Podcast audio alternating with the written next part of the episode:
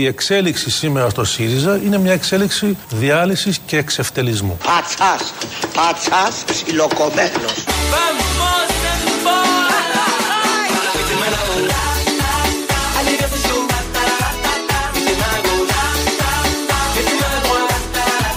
Οφείλει να ποια απαντήσει ο, διαδικασία; Ο κύριος Τσίπρας. Πιστεύω ότι οφείλει να απαντήσει, διότι, η Οφείλει να εξέλιξη, διότι η εξέλιξη σήμερα στο ΣΥΡΙΖΑ είναι μια εξέλιξη διάλυσης και εξευτελισμού. Ένα μπατσά περιποιημένο δώσ' μου. Ενώ πριν ποια ήταν η εξέλιξη; Τώρα είναι η εξέλιξη τέτοια. Διάλυσης και εξευτελισμού. Πατσάς δηλαδή, ψιλοκομμένος.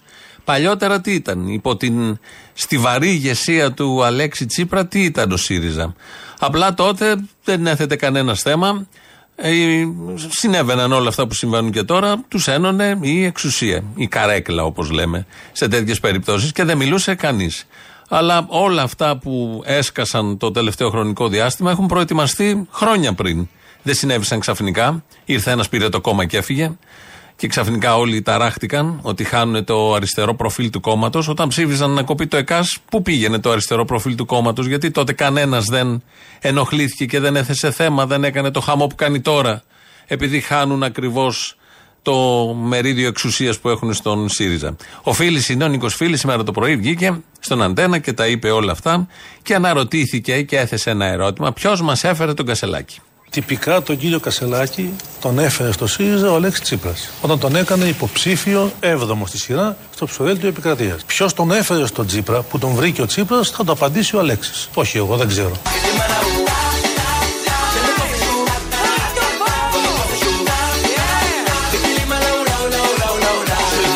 Ένα μπατσά περιποιημένο δώσ' μου.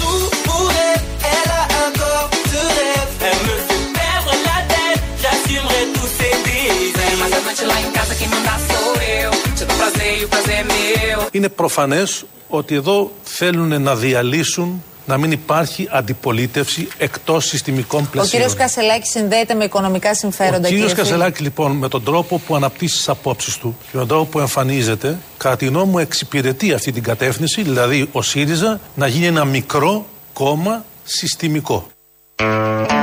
Για το μικρό το βλέπουμε. Το συστημικό τώρα τι είναι, ένα μεγάλο κόμμα αντισυστημικό, ο ΣΥΡΙΖΑ. Ο ίδιος ο Φίλτς δεν είχε φαγωθεί επειδή είχε θέσει θέμα η Εκκλησία και τον είχε ο μεγάλος ιστορικός ηγέτης Αλέξης Τσίπρας, τον είχε φάει για να μην ταραχθεί η Εκκλησία τότε. Ε, αυτό το κόμμα, το αριστερό, δεν ε, θέσπισε μόνιμα την εθελοντική σφορά φορολόγηση των εφοπλιστών. Πώς λέγεται αυτό το κόμμα, αντισυστημικό, όταν κάνει τέτοια; Κοροϊδεύονται μεταξύ τους. Είναι πολύ απολαυστικό όλο αυτό να το βλέπουμε. Ξεκίνησε ωραία εβδομάδα με ΣΥΡΙΖΑ. Λογικό γιατί ε, Παρασκευή βγήκε ο Τζουμάκας. Μετά δώσαμε και εμείς εδώ τα του Τζουμάκα. Μετά βγαίνει ο Κασελάκης, τον παραπέμπει για διαγραφή. Στα αρμόδια εκεί σχετικά όργανα. Έφυγε ο Κούλογλου σήμερα πρωί-πρωί. Κρατάει την έδρα βέβαια. Από την Ευρωβουλή βγαίνει ο Φίλης, λέει όλα αυτά. Έχουμε και κανένα δύο-τρει. Ο Βίτσας που δεν κατάλαβε ότι ήταν και στον αέρα το πρωί. Όλα αυτά πάρα πολύ ωραία να ξεκινήσει όμορφα. Μια βαριά επίσης εβδομάδα με όλα αυτά που συμβαίνουν στην ευρύτερη γειτονιά. Ο Κασελάκης είναι ακόμα στην Αμερική. Τα χειμωνιάτικα μαζεύουν για να γυρίσουν πίσω εδώ στην ε, πατρίδα. Και ε, μέσω TikTok ανεβάζει βίντεο και απαντάει σε όλα αυτά που γίνονται. Έψαξαν τι έλεγα στα 19 μου και στα 24 μου. Λες και οι άνθρωποι δεν αλλάζουν, ειδικά σε αυτή την ηλικία. Βιωματικά μεγάλωσα. Έγινε επιχειρηματίας. Είδα τις γιγαντιές ανισότητες. Γι' αυτό πρέπει να είσαστε αλληλέγγυοι και ενωμένοι μεταξύ σας. Η αλληλεγγύη είναι η δύναμη των αδυνάτων. Άλλαξα. Έχω τη δύναμη να αλλάζω. Παρότι γνώριζα το Μητσοτάκι, πολιτεύτηκα με τον Τζίπρα. Μπράβο παιδί μου. Πού σου να μη βασκαδείς. Ανεδιοτελώ. Σε μη εκλογημή θέση. Επειδή είδα τη χρηστή του διοίκηση, το ήθος του, τη δύναμή του να αλλάξει ο ίδιος. Για τον Τζίπρα τα λέει αυτά. Όλα αυτά τα τελευταία είναι για τον Τζίπρα. Επειδή τον ξέρουμε και εμείς τον Τζίπρα. Τον έχουμε λουστεί, τον είχαμε ως αρχηγό αντιπολίτευσης, μετά ως πρωθυπουργό. Ξέρουμε πολύ καλά ποια ακριβώς ήταν η χρηστή διοίκηση, η δύναμή του, δύναμη να αλλάξει. Φαίνεται από αυτή την εικόνα που κάθεται εκεί σε μια πολυθρόνα και τρώει κάτι φιστίκια. Από αυτό βγαίνει όλη η δύναμη και η δυναμική του ανδρός. Να το φτιάξουμε λίγο όλο αυτό με τον Κασελάκη. Το είπε όπως το ακούσατε, αλλά πρέπει να το πειράξουμε. Παρότι γνώριζα το Μητσοτάκι, Πολιτεύτηκα με τον Τζίπρα. Ανεδιοτελώ. Σε μη εκλογήμη θέση. Επειδή είδα. Ένα τρίτο μνημόνιο. Επειδή είδα. Κολοτούμπες και υποχωρήσεις εξευτελισμού. Επειδή είδα. Ψέματα και μόνο ψέματα.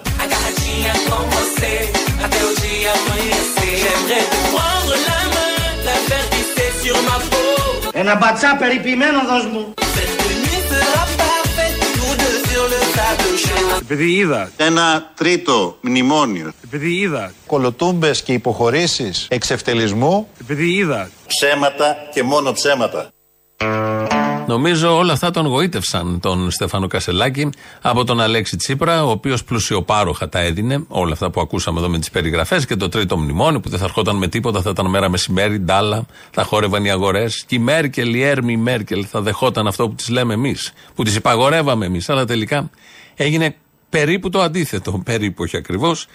Οπότε όλα αυτά ο Κασελάκης τα είδε και ενώ ήταν με το Μητσοτάκι, γνώριζε το Μητσοτάκι, τελικά αποφάσισε να πάει στον αριστερό Αλέξη Τσίπρα, γιατί και ο ίδιος είναι αριστερός. Βέβαια, η εφημερίδα των συντακτών έκατσε και έψαξε χθε και βρήκε κάτι άρθρα του Κασελάκη πριν 10 χρόνια, όχι πάρα πολλά, όταν μπαίναμε στα μνημόνια. Ήταν νέο παιδί τότε, όπως είπε ο ίδιος. Αρθρογραφούσε και έλεγε να γίνουν απολύσεις στο δημόσιο, να μειωθούν και κάποιοι μισθοί άμα χρειαστεί. Όλα αυτά ήταν φιλελεύθερα που μας λέγανε και εδώ οι δικοί μας ε, για να αντιμετωπιστεί η κρίση. Να την πληρώσει δηλαδή αυτός που την πλήρωσε. Ο λαός, οι εργαζόμενοι, οι συνταξιούχοι, οι μικρομεσαίοι, οι νέοι άνθρωποι που έχουν εξενητευτεί και είναι στις ε, άλλες χώρες, στις άλλες αγορές. Αυτά περίπου έγραφε με ένα ψευδόνυμο τότε ο Στέφανος Κασελάκης πριν 10 χρόνια. Ρωτήθηκε για αυτά τα άρθρα ο Στέφανος Κασελάκης, τώρα που βρίσκεται στην Αμερική για τα χειμωνιάτικα, και απάντησε ως εξής. Δεν θυμάμαι αυτά τα άρθρα, δεν θυμάμαι καν ακριβώς ποιος ήμουνα 24 χρονών. Ήμουν ένα παιδί το οποίο δούλευε σε έναν ε, πολύ δύσκολο τομέα, δούλευα πάρα πολύ σκληρά, προσπαθούσα να σταθώ στα πόδια μου, προσπαθούσα να βοηθήσω τους γονείς μου. Ήμουνα σε μια σχέση τότε, στο λέω ειλικρινά, ε, με μια κοπέλα που δεν ήμουν χαρούμενος σε αυτή τη σχέση. Και όπως όλοι ξέρουμε, όταν είσαι σε μια σχέση που δεν είσαι χαρούμενος με μια κοπέλα, γράφεις ένα άρθρο και λες να απολυθούν 20.000 υπάλληλοι. Δημόσιοι. Εκεί ξεσπάς. Στο δημόσιο. Ξεσπάς τους μισθούς. Δεν είμαι καλά εδώ με αυτή την κοπέλα γιατί να πληρώνονται οι άλλοι. Να κοπούν οι μισθοί των αλωνών. Όλοι το κάνουμε αυτό. Είναι πολύ συνηθισμένο. Αν και δεν θυμάται ακριβώς τι έκανε πριν 10 χρόνια. Δεν είναι και πάρα πολύ δηλαδή. Αλλά όμως αυτή την απάντηση στο σουρεαλισμό που λέγεται Ελλάδα, ελληνική πολιτική ζωή, ΣΥΡΙΖΑ, δεν ξέρω αν θα λέγεται και ΣΥΡΙΖΑ εδώ, αλλάζουν και τα ονόματα στις τηλεοράσεις, θα το ακούσουμε σε λίγο. Οπότε όλα αυτά συμβαίνουν. Να προσέχετε λοιπόν να είστε ευχαριστημένοι στη σχέση σας για να μην χρειαστεί να αρθρογραφήσετε κι εσείς για τους άλλους. Να κοπεί η ζωή των άλλων, να καταστραφεί η ζωή των άλλων. Όταν έχουν έρθει δε και μνημόνια, όλα αυτά γίνονται ακόμη χειρότερα. Ο Νίκος Φίλης, λοιπόν, σήμερα το πρωί, ο σύντροφος Νίκος Φίλης για το σύντροφο Στέφανο Κασελάκη. Λέω λοιπόν, συνάδελφοι, δημοσιογράφοι, με, με, τα όσα λέει ο, ο κ. Κασελάκης, δεν μπορεί να εκπροσωπεί ένα αριστερό κόμμα όπως είναι ο ΣΥΡΙΖΑ. Με όσα λέει και τα υποστηρίζει και σήμερα, και όχι μόνο από 10 ετών, δεν μπορεί να εκπροσωπήσει ένα κόμμα της αριστεράς όπως είναι ο ΣΥΡΙΖΑ. Άρα τίθεται ζήτημα Θα στην Κεντρική Επιτροπή θέμα ηγεσίας; Αν θέλει, αν θέλει να φτιάξει άλλο κόμμα, με, μεταλλάσσοντας το ΣΥΡΙΖΑ. Εμέσως πριν σας αυτό λέει. Και λέει ότι αν δεν σας αρέσει να φύγετε. Όχι, δεν λέω να σας αρέσει να φύγετε. Λέω ότι αυτά τα οποία λέει αμέσως, είναι έξω από το πλαίσιο ενός αριστερού κόμματος. Δεν είναι αριστερά όλα αυτά που λέει ο Στέφανος Κασελάκης έξω από το πλαίσιο ενός αριστερού κόμματος. Ποιου αριστερού κόμματος, ξανά τίθεται το ερώτημα, πώς ε, στην εφαρμοσμένη πολιτική φάνηκε ότι είναι αριστερό κόμμα με όλα αυτά που έκανε, με τα μνημόνια, με, το, με τα μνημόνια που διατήρησε και το μνημόνιο που προσέθεσε πάνω στην πλάτη των Ελλήνων φορολογουμένων του Έλληνα λαού, που λέει και ο Γιώργος Παπανδρέου. Βγαίνει και ο Βίτσας. Ο Δημήτρης Βίτσας σήμερα το πρωί ήταν λίγο αλλού. Στο Sky βγήκε. Ε, πολύ χαρούμενο, πολύ ξένιαστο, Νυφάλιο δεν τον έλεγες με αυτά που έλεγε. Και βγαίνει λοιπόν ο Βίτσας και αποκαλύπτει όλη τη στρατηγική της εσωτερικής αντιπολίτευσης μέσα στο ΣΥΡΙΖΑ. Που πια είναι να φύγουν, να φτιάξουν ένα κόμμα, να κατέβουν στις ευρωεκλογές, να πάρουν έστω και έναν ευρωβουλευτή. Οπότε όλο αυτό αλλάζει τα πάντα, όπως είπε ο ίδιος. Μάλιστα αποκάλυψε και το όνομα του νέου κόμματος. Έχουν οριμάσει μια σειρά πράγματα στο μυαλό μου. Ναι. Κατά τη γνώμη μου έχω καταλήξει. Ναι. Θα διατυπωθούν στις επόμενες συνεδριάσεις κάποια ερωτήματα που με απασχολούν ναι. προς τον Πρόεδρο. Ναι. Δεν θεωρώ ότι θα πάρω απάντηση. Ναι. Ε, και από εκεί και πέρα θα γίνουν οι ευρωεκλογές. ε, η ανατινωτική ε, και οικολογική ριζοσπαστική αριστερά. Mm. Σας έβγαλα και, και τίτλο. Πώς θεωρώ εγώ ότι πρέπει να λέγεται το καινούργιο κόμμα. Ναι. Ε, αυτός δηλαδή το πολιτικό μόρφωμα, αυτό το, το πολιτικό κόμμα, μην έχετε καμία αμφιβολία ότι αν καταφέρει και εκλέξει ένα ή μία ε, ευρωβουλευτή, μπαίνουμε σε ένα άλλο στάδιο. Επόμενο level. Ένα άλλο στάδιο μπαίνουμε. Μάλιστα έδωσε και το όνομα. Είναι ανανεωτική, οικολογική, ριζοσπαστική αριστερά. Αν διαβάσουμε τα αρχικά είναι αόρα. Αόρα. Εκτός να το πούνε. Ναι, ανώρα, ανορίζα, γενικώς. Όλα αυτά θα παίξουν γιατί περιμένουμε όλοι το νέο κόμμα είναι στο ΣΥΡΙΖΑ. Ο κύριος Βίτσας, εδώ που τον ακούσαμε, είναι σε κόμμα και μας παρουσιάζει το επόμενο κόμμα. Ενώ είναι στο κόμμα. Είπε και το όνομά του, είπε και τη στρατηγική, μάλλον την τακτική. Ότι θα πάνε να καταλάβουν μία έδρα τουλάχιστον στις ευρωεκλογές και θα δούνε πώς θα γίνει το υπόλοιπο.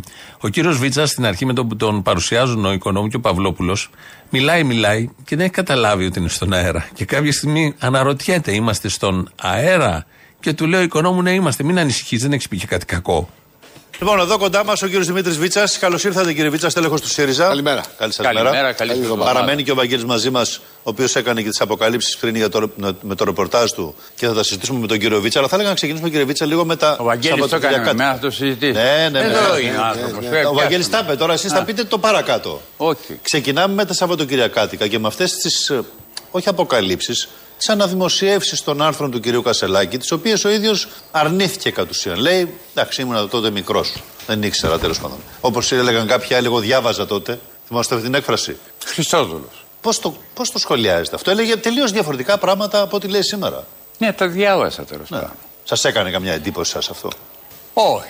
Με μεγαλύτερη εντύπωση μου έκαναν άλλα πράγματα. Δηλαδή, όταν είσαι 24 χρονών, είσαι 24 χρονών. Εγώ ήμουν ήδη παντρεμένος. 24? Ναι, αμέ. Α. Γιατί, Εντάξει, εσύ δεν πόσε πόσες φορές έχεις παντρευτεί; Εγώ παντρεύτηκα 35. Ε, ωραία. Τι να σε κάνει; Ναι, ναι, ναι. Άρχισε. Παντρευτήκατε, Ναι. κύριε Βίτσα, εδώ που τα λέμε. ναι, ναι, αλλά είχαμε να κάνουμε μια επανάσταση, καταλαβαίνετε. Σωστό. εντάξει, Σωστό. εντάξει, Ναι. εντάξει. Γι' αυτό το λόγο. Προηγείται η επανάσταση. Σωστό. Ναι. Εντάξει, ο άνθρωπος έχει δικαίωμα και να αλλάζει και να Είμαστε στον αέρα τώρα. διαμορφώνει την άποψή Ναι, του, ναι. βέβαια. Ε, να ξέρω τι θα λέω, μην πω καμία βαριά. Όχι, όχι, όχι, όχι. είμαστε, είμαστε στον αέρα. Αλλά και Έτσι βαριά να και φέρνει βαριές και- λέτε εσείς και στον αέρα, αλλά στο- στον αέρα είμαστε, ναι. Είμαστε στον αέρα, όντως. Καλά, δεν είπατε και τίποτα φοβερό. Πότε; Δεν είπατε και τίποτα φοβερό, λέω. Ε, ναι. Οπότε μην, μην σας αγχώνει. αυτό. Γενικώς δεν λέω φοβερά πράγματα.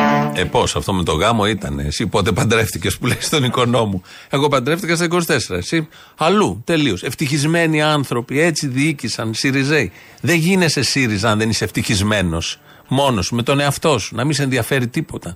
Ό,τι, όποια δυσκολία και να προκύψεις στο λαό, στην κοινωνία, ναι, θα το αντιμετωπίσουμε. Θα πούμε αυτό. Δεν πιάνει αυτό. Θα πούμε το άλλο.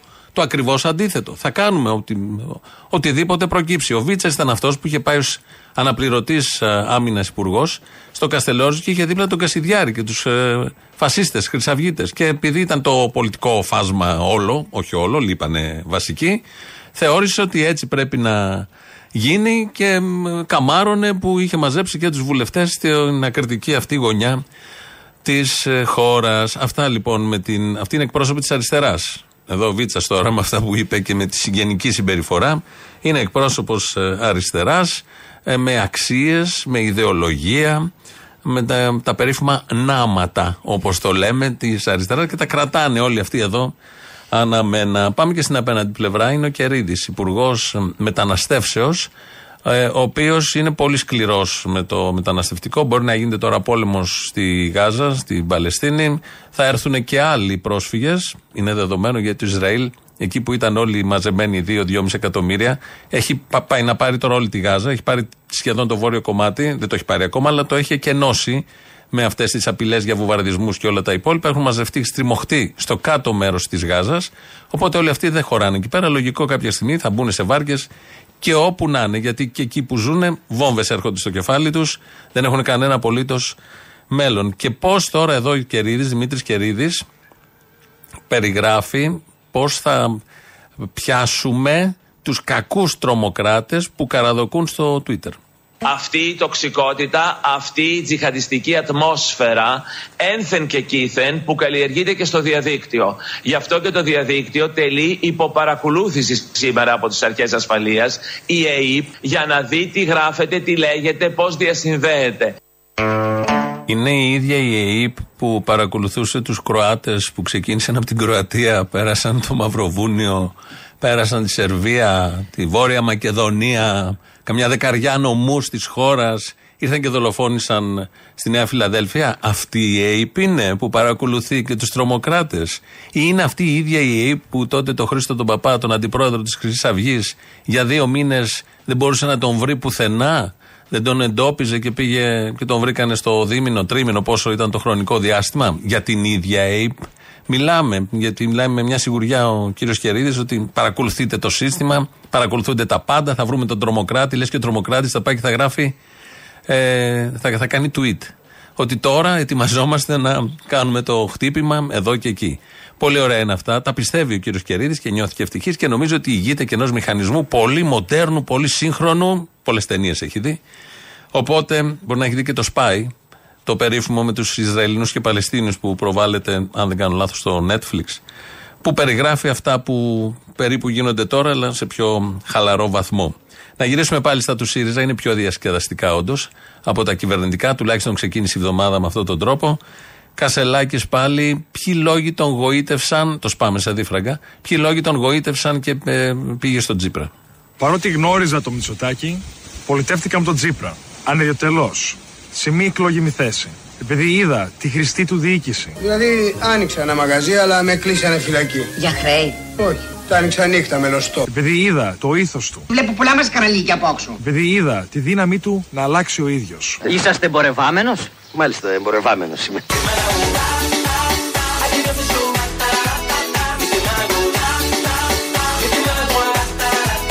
Ένα μπατσά περιποιημένο δώσ' μου.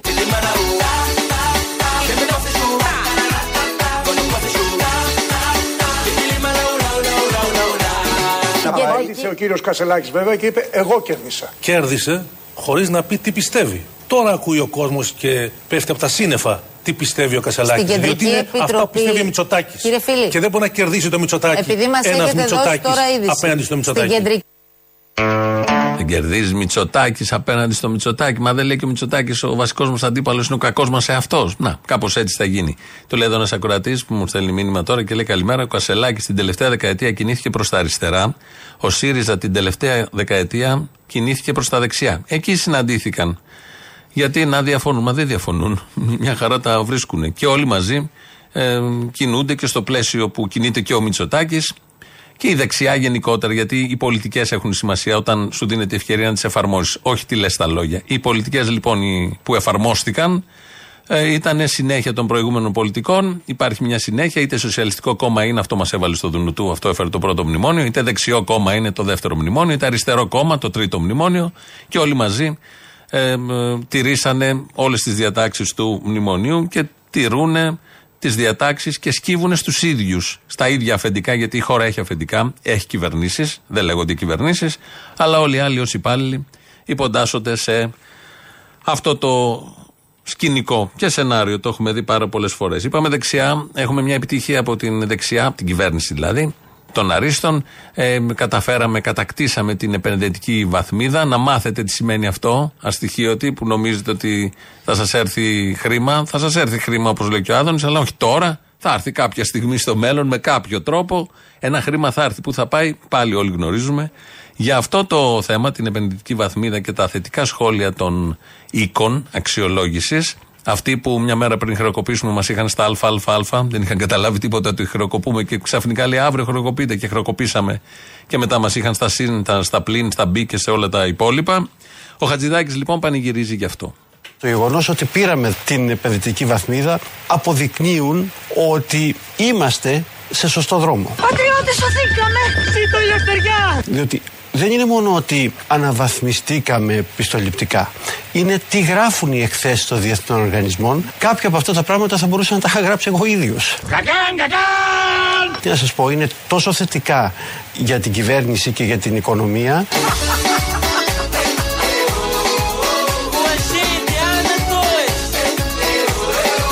είναι τι γράφουν οι εκθέσεις των διεθνών οργανισμών. Κάποια από αυτά τα πράγματα θα μπορούσα να τα είχα γράψει εγώ ίδιος.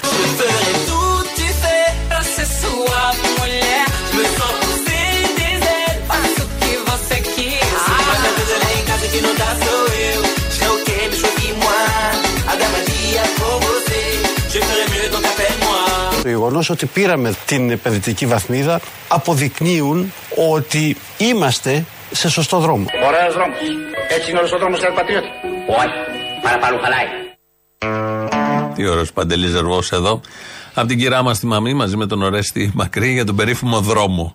Έτσι λοιπόν είμαστε στο σωστό δρόμο, αλλά παραπάνω χαλάει. Μια που είναι και σωστός. Χατζηδάκης εδώ, σαν να τα είχε γράψει ο ίδιος, Καμαρώνει για τους οίκους αξιολόγησης.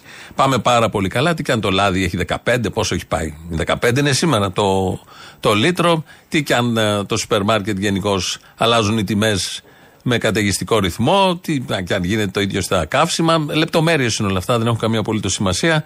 Το θέμα είναι ότι ο κ. Χατζηδάκης εδώ και καμαρώνει για τους οίκους αξιολόγησης και ότι κατακτήσαμε την επενδυτική βαθμίδα που δεν μπορείτε να την καταλάβετε, αλλά όμως είναι κάτι πάρα πολύ σημαντικό σε όλο αυτό που γίνεται. Να ξαναγυρίσουμε στα του ΣΥΡΙΖΑ, γιατί αυτά μας δίνουν χαρά.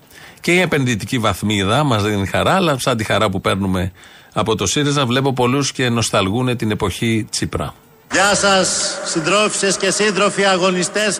Για χαρά σας πάλι καρδιά Γεια σας. και στο καλό και στο καλό Γεια σας. να μας φέρετε Αρχίδια. Γιούσελ και όμορφα κοράλια από το γυαλό, από το γυαλό Αποδείξαμε ότι εκτός από την αριστερά του διαρκούς απολογισμού των αιτιών της ήττας υπάρχει και η αριστερά που δεν διστάζει να σηκώσει στους ώμους της τις απειταγές της πιο σκληρής και ανελαίητης λιτότητας. Μπράβο.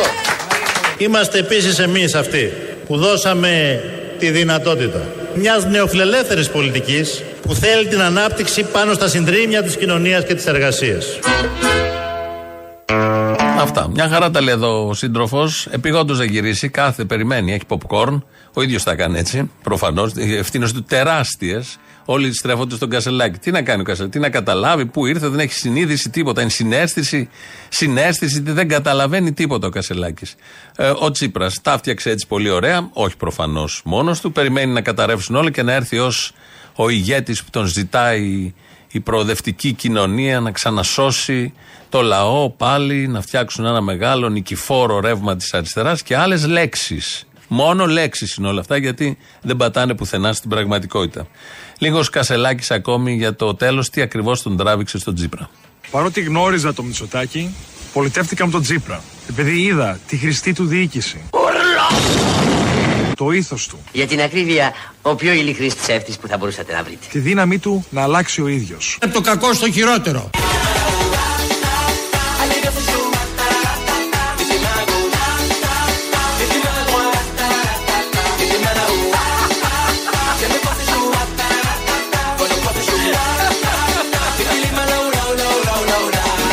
Συντρόφισσες και σύντροφοι. Ένα μπατσά περιποιημένο δώσ' μου.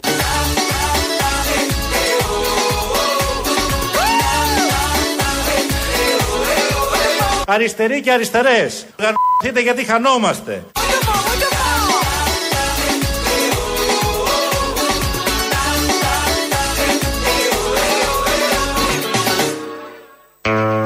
Εδώ Ελληνοφρένια. Όπως κάθε μέρα. Εδώ η παρένεση του Προέδρου, του ιστορικού ηγέτη της αριστεράς, Αλέξη Τσίπρα. Ακολουθήστε την. Νομίζω ότι την ακολουθείτε. Όσοι είστε στο ΣΥΡΙΖΑ το κάνετε με φοβερή μανία και με φοβερή επιτυχία. Βέβαια, εδώ έδωσε μια συγκεκριμένη παραγγελία ο σύντροφος. Εσείς το έχετε πάρει ως αυτοικανοποίηση. Αλλά κάποια στιγμή το βαριάσει και αυτό και θα έρθει και η οδηγία, η υλοποίηση της οδηγίας και προτροπής του συντρόφου Προέδρου 2.11.10.80.880. Σας περιμένει ο σύντροφος Αποστόλης να καταθέσει τα απόψεις, αγωνίες για το πόσο αριστερός είναι ο Κασελάκης, το πόσο δεξιός είναι ο Κασελάκης και στα δύο μέσα θα πέσετε. Και για το πόσο αριστερή είναι η υπόλοιπη, για το νέο κόμμα που ανακοίνωσε ο Βίτσας που δεν ήξερε και καταλάβει ότι είναι και στον αέρα. Και για την επενδυτική κυρίως βαθμίδα που ακούσαμε εδώ από τον ε, Υπουργό Οικονομικών, τον Κωστή Χατζηδάκη. Radio είναι το mail του σταθμού, το βλέπω εγώ αυτή την ώρα. Ο Δημήτρης Κύρκος ρυθμίζει τον ήχο. ελληνοφρένια.net.gr, το επίσημο site του ομίλου Ελληνοφρένια. Εκεί μας ακούτε τώρα live μετά ηχογραφημένους. Στο Ελληνοφρένια Official μας βρίσκεται στο YouTube. Επίσης μεταδίδεται η εκπομπή και από κάτω έχει και σχόλια. Πρώτο μέρος του λαού ακολουθεί τώρα. Κολλάμε και τις πρώτες διαφημίσεις. Κύριε Μπαρβαγιάννη, άμα βρείτε πού είναι τώρα αυτή τη στιγμή. Κύριε Πορφύρη Βυζδέ, και εσείς είστε; Ναι, ναι, πού είναι; Είστε έξω από το παράθυρο; Είναι στο One Bar στη Νέα Υόρκη, στη γαμήλια δεξίωση του Στέφανου και του Τάιρελ. Στου παιδιού μου τη χαρά, έσφαξα το κοκόρα. Oh, hello! To live like the high mountains. Δεν σας ακούω καλά, σας αφήνω γιατί κόβουν την τούρτα. Να μου φιλήσετε τα παιδιά. Αποστολή, καλησπέρα, τι κάνεις; Καλησπέρα, καλά. Λοιπόν, θέλω να δώσω μια βοήθεια στην κυβέρνηση. Έχεις κάποιο email του Μητσοτάκη. Δώσε, αν και δεν έχει ανάγκη. Τα πάει πολύ καλά, πετυχαίνει, αριστεύει, περισσεύεται νομίζω. Θέλω να το βοηθήσω τον άνθρωπο, γιατί άξιο θα χτυπήσει τις πολυεθνικές. Και αν χρειαστεί να τα βάλουμε και με πολυεθνικούς κολοσσούς, θα το κάνουμε. Κακάν, κακάν! Γιατί αυτοί ουσιαστικά πουλάνε τα ίδια προϊόντα σε άλλες αγορές. Κάντε λίγο υπομονή και θα δείτε τι είναι ακριβώς αυτό το οποίο εννοώ. Αναμένονται σοβαρά γεγονότα. Και εγώ ζω στη Σουηδία και ήθελα να πω ότι ήρθε η αδερφή μου τις προάλλες και το σαμπουάν που αγοράζει 5 ευρώ στην Ελλάδα το βρήκε εδώ πέρα γύρω στα 3. Να του στείλω τον άνθρωπο γιατί μάλλον δεν το ξέρει. Δεν προλαβαίνει να κοιτάξει, φαντάζομαι. Περίμενε 3 ευρώ που έχει; Σουηδία. Στη Σουηδία, ωραία. Δεν μπορείς να το πάρεις από τη Σουηδία, πρέπει να το πάρεις από την Ελλάδα που είναι ακριβό. Έλαντε, πιο πολύ συμφέρει να πληρώνετε αεροπορικά. Απλά θέλω να τους βοηθήσω. Αν τα μαζέψεις λίγο-λίγο, δεν σου λέω ένα-ένα, όλο το σούπερ μάρκετ. Άμα το μαζέψεις τη γλιτώνεις, καλύτερα να πας στη Σουηδία να αλλάξεις και τον αέρα σου. Κοίτα, λάδι, το λάδι εγώ το παίρνω 12 ευρώ π.χ. εδώ πέρα. Πού στη Σουηδία; Ναι. Α, εδώ το έχουμε τσάμπα. Αλήθεια, πιο φθηνό είναι εκεί. Ναι, ναι, ναι, ναι. ναι. Δηλαδή σκέψει το εργοστάσιο τώρα το παίρνει 8, το λιοτρίβι. Ε, έξω, ναι. εντάξει, θα το πάρεις 10-12, δηλαδή παίρνεις. Παίρνεις. πάντων. Δεν αξίζει το λάδι, δηλαδή ακόμα το έχουμε πολύ φθηνό. Ναι, ήθελα να βοηθήσω. Ε, περίμενε σε τι λάδι αναφέρεσαι; Εννοούσα για αυτοκίνητο, 20-50. Α, εγώ εννοούσα το λάδι. Ε, ναι, εντάξει. Πρέπει να μάθουμε ναι. σε νέες γεύσεις. Ακριβώς. Οι Ιάπωνες πώς τρώνε τις ακρίδες. Λοιπόν, το λάδι θα το τηγανίζεις στο 20-50. Έκο Μέγκατρον, κάτι τέτοιο. Θα το αλλάζεις στα 10.000 χιλιόμετρα, όχι λιγότερο. Ναι, δεν είναι τώρα για πολλά τηγανίσματα. Έλα, ρε. Έλα. Εμείς τα τσίπουρα τι θα τα κάνουμε, ρε; Μόνο από το Τύρναβο θα παίρνετε τσίπουρα; Ποιοι είστε εσείς; Εμείς εδώ στα Μίντο, ας πούμε. Α προσέχατε. Να δώσετε την παραγωγή στον Τύρναβο. Έχει και ωραίο κρασί, λευκό και ροζέ Τυρνάβου, Μοσχάτο, μια χαρά.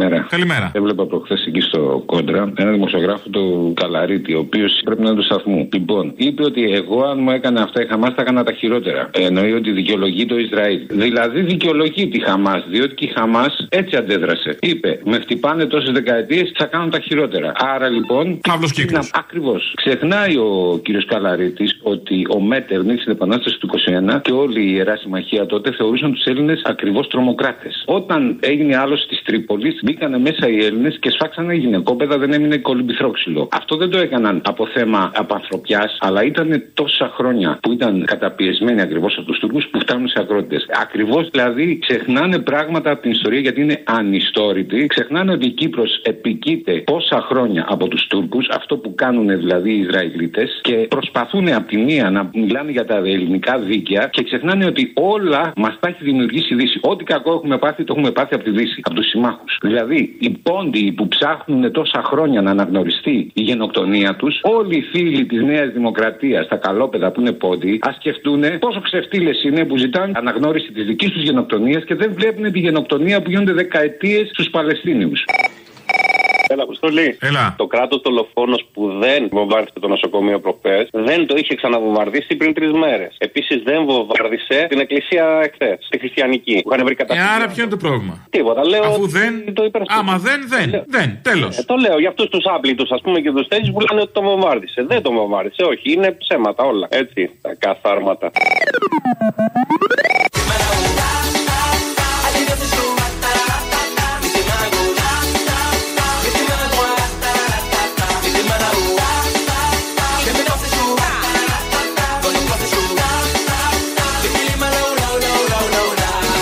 Παρότι γνώριζα το Μητσοτάκι, πολιτεύτηκα με τον Τζίπρα. Επειδή είδα. Ένα τρίτο μνημόνιο. Επειδή είδα. Κολοτούμπες και υποχωρήσεις εξευτελισμού. Επειδή είδα. Ψέματα και μόνο ψέματα. Πολύ σωστά. Αφού τα είδε όλα αυτά, όποιος τα βλέπει πηγαίνει από το Μητσοτάκι στο Τζίπρα. Λέει: Εδώ είμαστε. Κολλάμε, ταιριάζουμε. Χτες, σαν χτες, είχαμε ένα πολύ συγκεκριμένο ιστορικό γεγονός σε αυτόν τον τόπο που το ξέρουν όλοι. Μπορεί να μην ξέρουν όλοι πότε πήρε Νόμπελ ο Ελίτης, ο Νόμπελ ο Σεφέρης. Ε, μπορεί να μην ξέρουν ημερομηνίες απολειών. Ε, μπορεί να μην θυμόμαστε ακριβώς πότε είχαμε εκλογές που βγήκε ο Γιώργος Παπανδρέου, για παράδειγμα. Ε, το 9, πότε ήταν.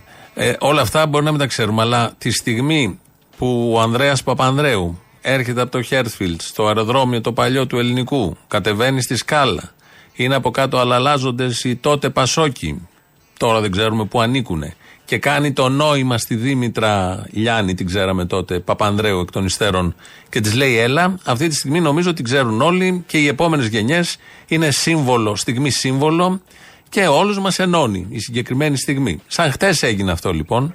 Γιατί το θυμηθήκαμε, γιατί βγήκε η Δήμητρα τώρα Παπανδρέου πια, να μιλήσει για τον Κασελάκη. Τον Στέφανο Κασελάκη πώς τον βλέπετε; Εμένα μου φαίνεται συμπαθής. Χρειάζεται η χώρα καινούριους ανθρώπους να απαλλαγεί από τα φθαρμένα πρόσωπα. Αν συναντούσατε τον Στέφανο Κασελάκη, τι θα το συμβουλεύατε; Να μελετήσει τη σκηνική παρουσία του Ανδρέα και να μελετήσει πολύ την εξωτερική του πολιτική. Τη βραδιά της νίκης του, αν θυμάστε, όταν τον φώναξε ο Ντάιλερ, τα θυμάμαι όλα. πάντα έλεγαν για σας ότι θύμισε το νεύμα στο αεροπλάνο. Δεν θυμίζει αυτό. αυτό ήταν μοναδικό και έχει μείνει στην ιστορία. Ήταν το νεύμα στην ιστορία. Όχι, σε σένα ήταν το νεύμα, δεν ήταν το νεύμα στην ιστορία. Μα συγκρίναν οι δημοσιογράφοι τον Τάιλερ με την Δήμητρα. Επειδή έψαχνε και ο Κασελάκης στη βραδιά της νίκης, έλεγε που είσαι Τάιλερ να ανέβει και πάνω στην εξέδρα εκεί. Και έχει γίνει αυτός ο παραλληλισμός. Και επιτέλους, προχθές πότε μίλησε η Δήμητρα Παπανδρέου και αποκατέστησε τα πράγματα ότι δεν έχει καμία σχέση τώρα ο Τάιλερ με την ίδια. Δεν έχει καμία σχέση ο Κασελάκης με τον Παπανδρέου. Δεν έχει μελετήσει ο Κασελάκης όλα καλά. Αλλά πρέπει να μελετήσει σύμφωνα με τη Δήμητρα ιστορία, την εξωτερική πολιτική κυρίως του Ανδρέα Παπανδρέου, γιατί μόνος του την ασκούσε, όπως ξέρουμε. Και γενικώς να μελετήσει τον Ανδρέα Παπανδρέου. Και μετά θα είναι όλα πάρα πάρα πολύ καλά. Δεν του λείπει τίποτα. Όλα αυτά είναι κανονικά. Ε, με κανονικούς πρωταγωνιστές, με ανθρώπους. Να, η Δήμητρα είναι αληθινή. Ο Κασελάκης είναι αληθινός. Ο Τάιλερ επίσης. Ο Βίτσας. Αληθινός. Και ο Βίτσας. Ο Φίλης. Ακόμη πιο αληθινός. Και ο Ανδρέας Ξανθός. Στέλεχος από τους σοβαρούς που είχε ο ΣΥΡΙΖΑ, δεν έχει και πολλούς. Δύο ή τρεις. Μάξιμουμ τέσσερις ήταν οι σοβαροί της κυβερνήσεως του Αλέξη Τσίπρα. Ο Ανδρέας Ξανθός λοιπόν κατά Κασελάκη.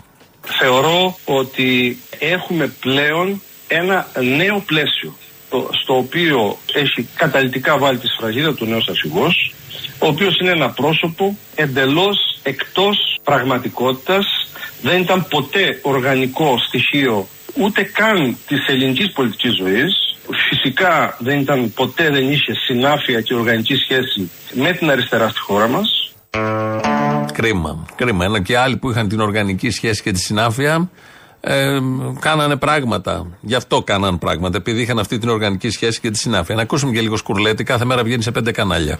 Κακώς κάποιοι ισχυρίζονται ότι κάποιοι σαν και εμένα κάναμε face control ή κρατάγαμε αριστερόμετρα. Και το είπε και ο κύριος Κασελάκης. Ο κύριος Κασελάκης, αντί να είναι ενωτικός, βγήκε στις πρώτες δημόσιες του δηλώσεις και εγκάλεσε εκείνα τα, τα, τα πολιτικά στελέχη τα οποία έκαναν πράξη την νίκη της αριστεράς που κάναν πράξη την πρώτη Κύριε κυβέρνηση αριστεράς στον τόπο. Και λένε... να θέσει το ερώτημα, προσέξτε, μήπως κάποιοι δεν θέλουν να κυβερνήσουν, μήπως είστε ιδεολειπτικοί. Σε ποιον το λέτε, εσείς που δεν ψηφίζατε το 15 και το 12 ΣΥΡΙΖΑ, λέτε σε εμάς που κάναμε πραγματικότητα να υπάρξει πρώτη φορά κυβέρνηση της αριστεράς στην Ελλάδα Άρα, μέσα από μια νικηφόρα πορεία λέτε, που το έδαφος της αριστεράς έγινε συνάντηση ευρύτερων δημοκρατικών και προοδευτικών δυνάμεων.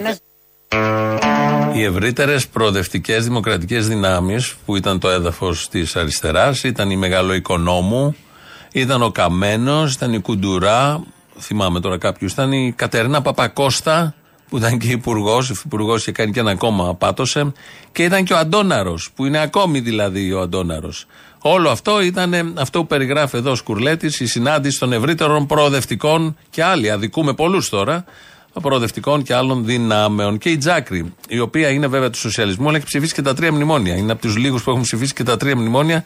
Άλλαζε κόμμα και όπου πήγαινε ψήφιζε και ένα μνημόνιο. Ο λαός τώρα μετά από αυτό, μέρος δεύτερον.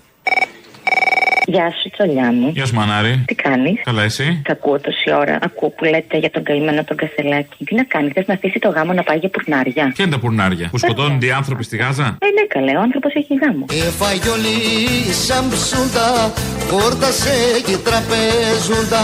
Και εγώ να του ευχηθώ του συντρόφου του Στέφανου και του Τάιλερ δύο ανθόσπαρτων. Α, ναι, αυτό ναι, εντάξει. Τι πρέπει να γίνει δηλαδή; Δηλαδή ένα δράμα. Ήταν πάρα πολύ διχασμένος, αλλά ξέρεις, το λέμε κι εμείς δεν μπορείς να αφήσεις το γάμο να πάει για πουρνάρια. Κοίταξε να δεις τώρα, είναι θέμα προτεραιοτήτων. Και να σου πω, τα πάμε τώρα. Άμα τα έχει κανονίσει και αυτά, τι θα κρεμάσει τους καλεσμένους, σε παρακαλώ. Ναι, δεν γίνεται. Έχει βγάλει και ποτά, έχει βγάλει και γλυκά, είναι κρίμα.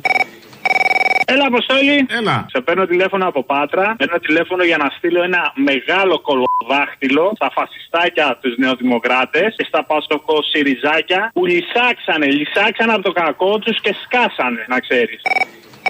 Είπε ο Μητσοτάκης ότι θα κυνηγήσει τις πολυεθνικές. Και το μήνυμα το οποίο θέλω να στείλω και στις πολυεθνικές, στις μεγάλες πολυεθνικές, ότι αν νομίζουν ότι η Ελλάδα είναι καμία μπανανία, στην οποία μπορούν να πουλάνε τα ίδια προϊόντα σε πολύ ακριβότερες τιμές χωρίς να μα δικαιολογούν την αύξηση του κόστους, είναι βαθιά ανοιχτωμένοι. Μπράβο!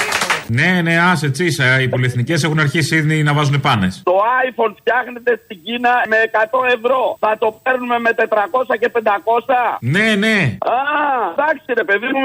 όντως. Get ready που λέμε, get ready. Εγώ είχα πάρει μια φορά έναν που φτιάχνει τη χλωρίνη. Τον είχα και πελάτη, έκανε και παγωτά αυτό. Και του λέω, κύριε Τάδε, χλωρίνη τώρα την έχει πάρει μια πολύ εθνική. Που λέει περισσότερο μου κόστησε το πλαστικό, γιατί έπρεπε να είναι χοντρό το πλαστικό να μην τη χλωρίνη, παρά το περιεχόμενο. Τώρα το πόσο το αγοράζει ο κόσμος στο σούπερ μάρκετ είναι δικό του θέμα. Αλλά εδώ πέρα μιλάμε, η μία οδοντόκρεμα, ας πούμε, κοστίζει περίπου στην πολυεθνική περίπου 10 με 15 λεπτά. Α κοιτάξει ο κόσμος πόσο την αγοράζει, εντάξει. Εγώ πάντως περιμένω να πάρω κινητό με 500 ευρώ. Αυτό το καλό το γάμα.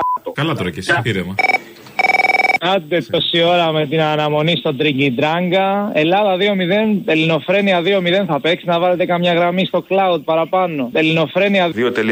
Στο cloud; ¿Cómo estás, mi bicho? Hace mucho tiempo. Αχ, μίλα μου βρώμικα. Όχι, Κοχώνες, δεν είναι βρώμικα. κοχώνες. Είμαι ένας από τους προδότες που πήρε και άλλος χθες προχθές και έλεγε. Να ξέρεις, ακούω παρότι δεν παίρνω τηλέφωνο. Καθώ από ό,τι κατάλαβα δεξιός είναι. Να μας πει όμως να κατασταλάξει. Θέλουν να γυρίσουν πίσω. Αυτοί που φύγανε να κάτσουν έξω. Γιατί εγώ είμαι μετανάστης τώρα. Αν γυρίσω πίσω δεν ξέρω αν θα με δεχτούν. Γιατί να με σε δεχτούν. Αφού είμαι μετανάστη. Μην έρθεις με βάρκα. Αν έρθεις με βάρκα είναι το πρόβλημα. Έλα με το αεροπλάνο, όλα καλά εκεί. Θα το προσπαθήσω. Λοιπόν, πήρα να θίξω ένα θέμα που δεν έχω ακούσει να το έχετε θίξει. Τις μαζικές απολύσεις στον χώρο του IT γενικότερα της πληροφορικής. Και ήθελα να πω ότι σε αυτό φταίει σε μεγάλο βαθμό ο κόσμος ο οποίος εργάζεται εκεί πέρα. Βάζω και τον εαυτό μου μέσα, ναι, γιατί μας έχει φάει ελιτισμό επειδή ανοίγουμε κάθε πρωί το τέρμιλα και γράφουμε πέντε γραμμές κώδικα και νομίζουμε ότι κάνουμε χειρουργία καρδιάς. Και υπάρχει παντελής έλλειψη συνδικαλισμού. Γι' αυτό γίνεται ό,τι γίνεται και οι εταιρείες κάνουν αδρές απολύσεις χωρίς να έχουν κανένα κόστος. Γιατί κανένας δεν μιλάει, γιατί ξέρεις ότι θα πάει να βρει δουλειά μετά στην επόμενη. Γι' αυτό λοιπόν και εγώ με την ομάδα μου καλούμε σε συγκέντρωση στα γραφεία της Docker. Θα είμαστε τρεις φάλαινες, δέκα κοντέινερ και εγώ. Α συνεχίσει ακόμα το τέτοιο, να κατάλαβα. Θα έρθω από εκεί με την ομάδα μου να μιλήσουμε. Σύμφωνοι; Η ομάδα μου είναι 16.000 το Γάλλοι και εγώ. Τι να κάνω, πιάνει λίγο φουσέκι, λίγο Κάτσε λίγο βαρκελόνι. φουσέκι, μπας και τσιμπήσεις κανείς. Καλά κάνεις. Ξέρεις, εδώ ήθελα να σου πω ότι με άκουγε η γειτόνισσα στο προηγούμενο σπίτι που έμενα. Ενώ δεν είχαμε γνωριστεί ποτέ, πρόσφατα γνωριστήκαμε και κατάλαβα ότι είμαι εγώ από τη φωνή. Με έχεις κάνει διάσημο ρε που. Εσύ να τα βλέπεις αυτά που δεν εκτιμάς. Τσόλι. Ε, άμα με απολύσουν και εμένα, θα έρθω και να σου κλαίγομαι, να μου δώσεις κανένα μικρόφωνο. Ήχο δε πούτα. Α τα λέω εγώ, Μαρίκα. Μαρίκα, εμένα ρε μου. Κοχώνε θέλω να πω. Γεια. Και λέει αυτός ο τελευταίος ακροατής εδώ στη συνομιλία με τον Αποστόλη ε, για τους IT. Έχουμε λέει παντελή έλλειψη συνδικαλισμού. Υπάρχει παντελής έλλειψη ταξική συνείδησης. Αυτό είναι η προπόθεση για να φτιαχτεί ο συνδικαλισμός, να δημιουργηθεί σωστός, μαχητικός όπως πρέπει συνδικαλισμός, ώστε να έρθει και είναι σίγουρο ότι θα έρθει μετά αποτέλεσμα. Οπότε ας ξεκινήσουμε από το πρώτο, μια που τα λέμε, να μην βλέπουμε τον δεύτερο όροφο και πάνω την πολυκατοικία, από το ισόγειο, μην πω από τα θεμέλια. Θεμέλια, ισόγειο πρώτος, να πηγαίνουν όλα τα βήματα κανονικά, να συμβούν όλα, να γίνουν όλα όπως πρέπει. Ε, Άλλος χρόνος χαμένος νομίζω δεν δικαιολογείται για κανέναν. Ο πατέρας Νεκτάριος Μουλατσιώτης, που είναι ηγούμενος σε ένα μοναστήρι Λούνα Πάρκ στη Φωκίδα, ε, ήταν ο ηγέτης των Παπαροκάδων παλιότερα, στα καλά χρόνια της Ευμάρεια. Κάνει και εκπομπές ε, Ιντερνετικές. Εκεί λοιπόν μίλησε για την πορνεία. Θα ακούσετε τώρα ποιους θεωρεί πόρνους. Στα δικά μου χρόνια όταν ήμουν μικρός, εάν κάποιος σπιτωνότανε, συζούσε δηλαδή, με μία κοπέλα ένας νεαρός, αυτομάτως ήταν δαχτυλοδεικτούμενοι. ότι συζούσαν. Αυτούς τους ανθρώπους ο ιερέας δεν πήγαινε ποτέ στο σπίτι να τους κάνει αγιασμό. Δεν τους επέτρεπε να πιούν αγιασμό, ούτε να πάρουν αντίδωρο, ούτε και να κοινωνήσουν. Ούτε πήγαινε στο σπίτι τους να τους κάνει ποτέ ένα ευχέλιο, διότι ευρισκόντουσαν φανερά πλέον κάτω από πορνεία και από αμαρτία. Και η Εκκλησία, όπως είπαμε, δεν μπορεί να επιβραβεύει και να επικροτεί την αμαρτία. Δεν μπορεί να στεφανώνει το κέρατο η Εκκλησία. Και γι' αυτό τι έκαναν. Οι γονείς τους, εάν συμφωνούσαν, είτε από τη μία πλευρά του κοριτσιού είτε του αγοριού, έμεναν και αυτοί ακοινώνητοι μέχρι ότου το ζευγάρι ή παντρευόταν ή πήγαιναν ξανά στα σπίτια τους. Διότι η αμαρτία ήταν φανερή ότι συζούν και πολλοί από εξ αυτούς έκαναν και παιδιά εξόγαμα. Τότε λοιπόν ήταν μακριά από την εκκλησία. Και πώς παντρευόντουσαν, συνήθως τους παντρεύαμε μόνο τους, μακριά, χωρίς κόσμο, στα ξοκλήσια. Στα ξοκλήσια τους παντρεύαμε. Δηλαδή δεν μπορούσαμε να στεφανώσουμε αυτό το παράνομο ζευγάρι, διότι ήταν τεράστια η αμαρτία. Επικροτούσαμε και επιβραβεύαμε και στεφανώναμε το κέρατο, την αμαρτία, που ονομάζεται στη συγκεκριμένη περίπτωση πορνεία. Πολύ καλά τα λέει. Δηλαδή εδώ μιλάμε για το 100% όσων παντρεύονται, γιατί πριν παντρευτούν ε, ε, συζούνε πάρα πολύ, αν όχι το 100% ένα συντριπτικό. Είστε όλοι πόρνοι, αυτό ήθελα να καταλήξω. Εκεί πόρνες, πόρνοι, βάλτε όποια πόρνο, ό,τι, ό,τι φίλο θέλετε. Είστε καταδικαστέοι και πολύ καλά εδώ τα λέει ο πατέρας Νεκτάριος. Είναι 2023 το έτος και ακούμε μοντέρνο λόγο. Και κυρίως λόγο αγάπης. Λόγω αγάπης. Επειδή αγαπιόντουσαν δύο άνθρωποι, ό,τι πιο όμορφο στη ζωή, αυτό η Εκκλησία δεν το χώνευε, δεν το θέλει, γιατί βλέπει ευτυχισμένους ανθρώπους. Οπότε τους λέει είστε πόρνοι, πόρνες. Δεν πρέπει να συμβαίνει αυτό. Τελεία εδώ, αλλάζουμε τελείως. Σαν σήμερα το 1941, οι Ναζί κατακτητές ε, ξεκινάνε από τη Φλόρινα, την Έδεσα και τη Θεσσαλονίκη. Περικύκλωσαν το χωριό Μεσόβουνο στην Κοζάνη ε, και συγκέντρωσαν όλους τους κατοίκους, όπως κάνανε πάντα, αυτό, το εφιαλτικό σκηνικό. Είπαν στα γυναικόπαιδα να φύγουν και κρατήσαν τους άντρες ηλικίας 16 έως 69 χρόνων. Κάτι πολύ συνηθισμένο. Βέβαια, εδώ ήταν από τις πρώτες φορές, το 41, γιατί μετά ακολούθησε τα επόμενα τρία χρόνια πάρα πολλές φορές στην Ελλάδα και σε άλλες περιοχές της Ευρώπης, αλλά κυρίως στην Ελλάδα. Τους εκτέλεσαν ομαδικώ και διαυτομάτων όπλων, όπως γράφανε τότε. 135 σύμφωνα κατά τον ομάρχη τότε Κοζάνης, σύμφωνα με τους Γερμανούς 142 και σύμφωνα με τους Μεσοβουνιώτες 165. Ανάμεσα στους εκτελεσμένους ήταν και τρεις δάσκαλοι του χωριού. Οι αξιωματικοί της χωροφυλακής είχαν ζητήσει να δοθεί χάρη σε αυτούς τους δασκάλους, αλλά δεν εισακούστηκαν από τα καθάρματα, τα κτίνη τους Ναζί. Μας μαζέψανε εκεί στην παλιά την εκκλησία εδώ κοντά, στην πλατεία. Μας βάλανε για να μας εκτελέσουν εκεί. Μετά ήρθε διαταή, μας βάλανε από εκεί και μας έφεραν από εδώ. Πόσα χρόνια ήσασταν εσείς τότε; Τότε ήμουν ε, το 33 γεννήσια στο 8 χρονών. Και μας φέραν εδώ και είδαμε εδώ πέρα τους, ε, πως είχαν τα παιδιά τρεις γραμμές και αυτού τους εκτελέσαν. Ήμουν εκείνη την εποχή το 41 που ήρθαν οι Γερμανοί και κλώσαν το χωριό. Ήμουν 8 χρονών.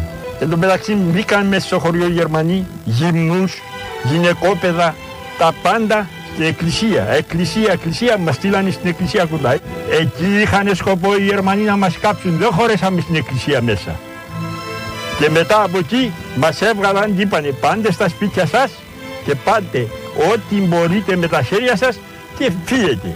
Τότε η μάνα μου με έδωσε τα ρούχα τα γυναικεία, τα δικά της. Και με λέει ο πατέρας σου είναι μέσα στην αχυρώνα κρυμμένος. Πάνε εδώ στον να αντιθεί αυτά τα ρούχα τα γυναικεία και να έρθει να περάσει τον έλεγχο. Ο πατέρας μου ήρθε. Κανονικά αντίθηκε, ήρθε, πέρασε τον έλεγχο. Αφού πέρασε τον έλεγχο, είδε τα, τους άντρες μαζεμένους μέσα στα τερφίλια. Εκεί που γινόταν η συγκέντρωση. Αδέρφια, ξαδέρφια, όλοι εκεί ήταν. Και τότε είπε εγώ τη ζωή αυτή δεν τη θέλω. Τι τη θέλω αυτήν τη ζωή, τα αδέρφια μου σκοτώνονται, τα εξαδέρφια μου, οι συγχωριανοί μου, δεν θα αντέξω στον πόνο αυτό. Και έβγαλε τα ρούχα του και πήγε μαζί με τους άντρες. Και τον εκτελέσαν τελικά. Τον εκτελέσαν. Φοβερή ιστορία αυτή του κυρίου εδώ που τον ακούμε ε, να την διηγείται. Πραγματικά φοβερή ιστορία. Αυτά στο Μεσόβουνο του νομού Κοζάνη το 1941. Κάπως έτσι φτάνουμε στο τέλος για σήμερα. Έχουμε τρίτο μέρος του λαού, κολλάει, κολλάει στις διαφημίσεις. Αμέσως μετά Γιώργος Πιέρος του μαγκαζίνου. Εμείς τα υπόλοιπα θα τα πούμε αύριο. Γεια σας. Ένα αποστολή. Έλα. Πρόσεξε την ομοιότητα μεταξύ των Κροατών Ναζί και των Εβραίων Ναζί. Όπως οι Κροάτες Ναζί στην αρχή πανηγυρίζαν που δολοφονήσαν τον Μιχάλη και μετά όταν είδαν την κατακραυγή λέγανε Α, δεν το κάναμε εμείς, το κάνανε αυτοί κατά λάθος. Ακριβώς τα ίδια λένε και οι Εβραίοι Ναζί. Στην αρχή πανηγυρίζανε για τη Γάζα, μετά οι- για το νοσοκομείο, μετά λέγανε Το χτυπήσαμε το νοσοκομείο γιατί είχε πάνω ο πλεισμό της Γάζα και στο τέλος είπαν ότι δεν το χτυπήσαμε εμείς, το κάνανε οι Χαμάς από μόνοι τους. Το πρόσεξε αυτό; Ναι. Δηλαδή ότι όλοι οι Ναζί είναι το ίδιο. Το βασικότερο είναι ότι όλοι οι Ναζί είναι κοτάρες. Ότι τα αρχίδια έχουν να παραδεχτούν τι κάνανε. Ακριβώς και αυτό και αυτό ακριβώς. Αυτός ο, ο δικηγόρος που έλεγε τόσο καιρό και πρόσεβαλε τη μνήμη του Μιχάλη και την οικογένειά του και έλεγε Οι δικοί σας τον φάγανε και οι δικοί σας τον φάγανε. Θα βγει να μιλήσει τώρα που αποδείχθηκε ότι το αίμα του Μιχάλη ήταν ε, πάνω σε μαχαίρι Κροάτι Ναζί. Θα Λοιπόν, βγει μόνο στο Λιάγκα να κάνει ομοφοβικά σχόλια για τον Μπιμπίλα και τον Κασελάκη. Αυτό, αυτό. Βέβαια, εντάξει, εδώ που τα λέμε τώρα, εδώ ο κόσμος καίγεται και ο Καρασελάκη να μην πω τι κάνει. Άλλο αυτό τι σημασία έχει αυτό. Ναι, και, α, ναι, αυτό ήθελα να πω στην Αυτό εκπομπή. δικαιολογεί τα ομοφοβικά σχόλια; Λοιπόν, αυτό που θέλω να πω τώρα και κλείνω είναι με τον ε, φίλο τον ταξιτζή που τον παραδέχτηκα, που είναι Σιριζέος και είπε για τον Κασελάκη ότι Κασελάκη καλά κάνεις και δικαίωμά σου και δεν μας νοιάζει τι κάνεις στο κρεβάτι σου, αλλά θέλουμε να κάνεις και πολιτική. Αν το καταλάβει ο Κασελάκη αυτό, θα το δούμε. Που βέβαια δεν θα το καταλάβει και χαίρομαι γιατί σε πάρα πολύ λίγο καιρό το Κουκουέ θα είναι πάλι πάνω από το ΣΥΡΙΖΑ. Θα είναι το μοναδικό κόμμα της αριστεράς. Σε ξαναπήρα. Και Μ' ακούς; τι ξαναθέλεις; Κάτσε, γιατί το ξέχασα. Περίμενε, περίμενε, μην κλείσεις. Μη... Α, ναι, λοιπόν, θυμήθηκα τι να σου πω. Τυχαία εκεί που έκλεισα τα εισιτήρια, καθόμασταν στο ίδιο τραπέζι με το Σεφερλί. Ναι, Εί- και; Είχε έρθει να σε δει στην παράσταση. Έπαθα σοκ. Μας κέρασε όλα τα ποτά, τα φαγητά και ερχόταν πρώτη φορά να σε δει σαν κωμικό σε κωμικό και του άρεσες πολύ. Αυτό. Πού το Δηλαδή, ξέρεις εσύ ότι του άρεσα πολύ; Τον ρώτησα, μιλάγαμε. Όλο το βράδυ στο τραπέζι ήμασταν. Άπλα ο Μάρκος, ε, άπλα. Ε, άπλα, Κέρασε. Τώρα κέρασε, εντάξει, του είπα, Μάρκο, του λέω 25 ευρώ, του λέω, έχουμε, του να εξηγηθείς. Μου λέει, ναι, εννοείται, παιδιά, πάρτε ό,τι θέλετε. Πήρε hot dog, πήρε πλατό τυριών, πήρε gin tonic, πήρα μετά. Α, έτσι ξεκίνησε το κέρασμα. Ήταν λίγο αναγκαστικό, κατάλαβα. Ε, ήταν, έβαλα το δημοσιοσχεσίτικο εγώ και τα κανόνισα. Μάλιστα. Του είπα στο τέλος, θέλεις του λέω να σου δώσω του λέω κανένα 20 ευρώ και μου λέει, Όχι, ρε παιδιά, λέει, ρε, αν είναι δυνατόν αυτό. Α, μαν. Πάντως του άρεσε, δεν είχε ξαναέρθει. Λέει ωραία πολιτική σάτυρα και στα τραγούδια του άρεσε, κουνιότανε. Αυτό. Αυτό, Κουνιότανε, μωρό μου. θα το Ναι, έχω υπόψη. ναι, ναι, σε παραδέχτηκε δηλαδή. Και συζητήσαμε και για τη λογοκρισία που του έχει κάνει η Ακρίτα και τέτοια. Γούσταρε δηλαδή που τάχωνε και βρίζαμε όλοι στην παράσταση. Λέει έτσι, λέει, εκφράζεται ο κόσμος. Αυτή είναι σάτυρα, όχι σαν και εμένα που πήγανε και μου βάλανε, ξέρεις, που του κάνανε αυτό με τη σειρά στην τηλεόραση. Και λέει ότι έτσι, ρε παιδί μου, είναι η αληθινή, Καλά. ο αληθινός κόσμος. Δεν είναι και το ίδιο. Ε, εντάξει, δεν είναι και το ίδιο, Ναι. αλλά μην το ξεφτυλίζουμε κιόλας. Δηλαδή, του Κωνσταντίνου και Ελένης παλιά που ρίχνανε πινελίκια και δεν έμπαινε μπίπ, τι; Ε, ναι, ενώ στη σειρά του δεν ήταν το θέμα τα πινελίκια, ήταν λίγο. Εντάξει, είναι τα ομοφοβικά. Ε. Όχι, χέσε με τώρα. Εκεί κολλήσαμε με όλο αυτό το χαλί. Είναι υποκριτικό. Τον διαλύσανε. Σ' αγαπάω, σ' αγαπάω, σε λατρεύω, σε λατρεύω. Άι, μωρή, γεια. Σε λατρεύω. Άντε, μωρή, ανώμαλη. Σε λατρεύω, σε λατρεύω. Είσαι αστέρι, είσαι αστέρι. Γεια. Έλα, μάνα μου! Έλα. Έλα, μάνα μου, έλα. Έλα. Όσο πλησιάζει ο καιρός, θα ξεχάσουμε και αυτά που ξέραμε τώρα 58 χρόνια της ζωής μας και κάτι. Βγήκε, λέει ο Κασιδιάρη, ακούστε, και είπε, λέει, «Δεν- δεν είναι δημοκρατικό αυτό που μου κάνανε. Ε, έχει δημοκρατικές ευαισθησίες ο Κασιδιάρης, είναι γνωστό αυτό, όλοι το ξέρουν. Τρελαθούμε τελείως, δηλαδή σε κάτι που δεν πιστεύεις. Δεν το ελέγχει, παιδί. Μπορεί να το ελέγξει, νομίζει, το δημοκρατισμό του. Α, είναι για τόσο δημοκράτη. Ναι, ναι, δεν το ελέγχει. Είναι μην του χτυπήσεις τώρα τη φτέρνα. Ε, έτσι πως είναι η κεφάλα του, την πηγάδα μέσα. Μπράβο, μένει κιόλα. Ντροπή, κύριε, προτροπή σε βία. Και θα κλείσω πάλι με το ίδιο, αγαπητέ Αποστολή. Το νου σας, ρε μάλια, το νου σας.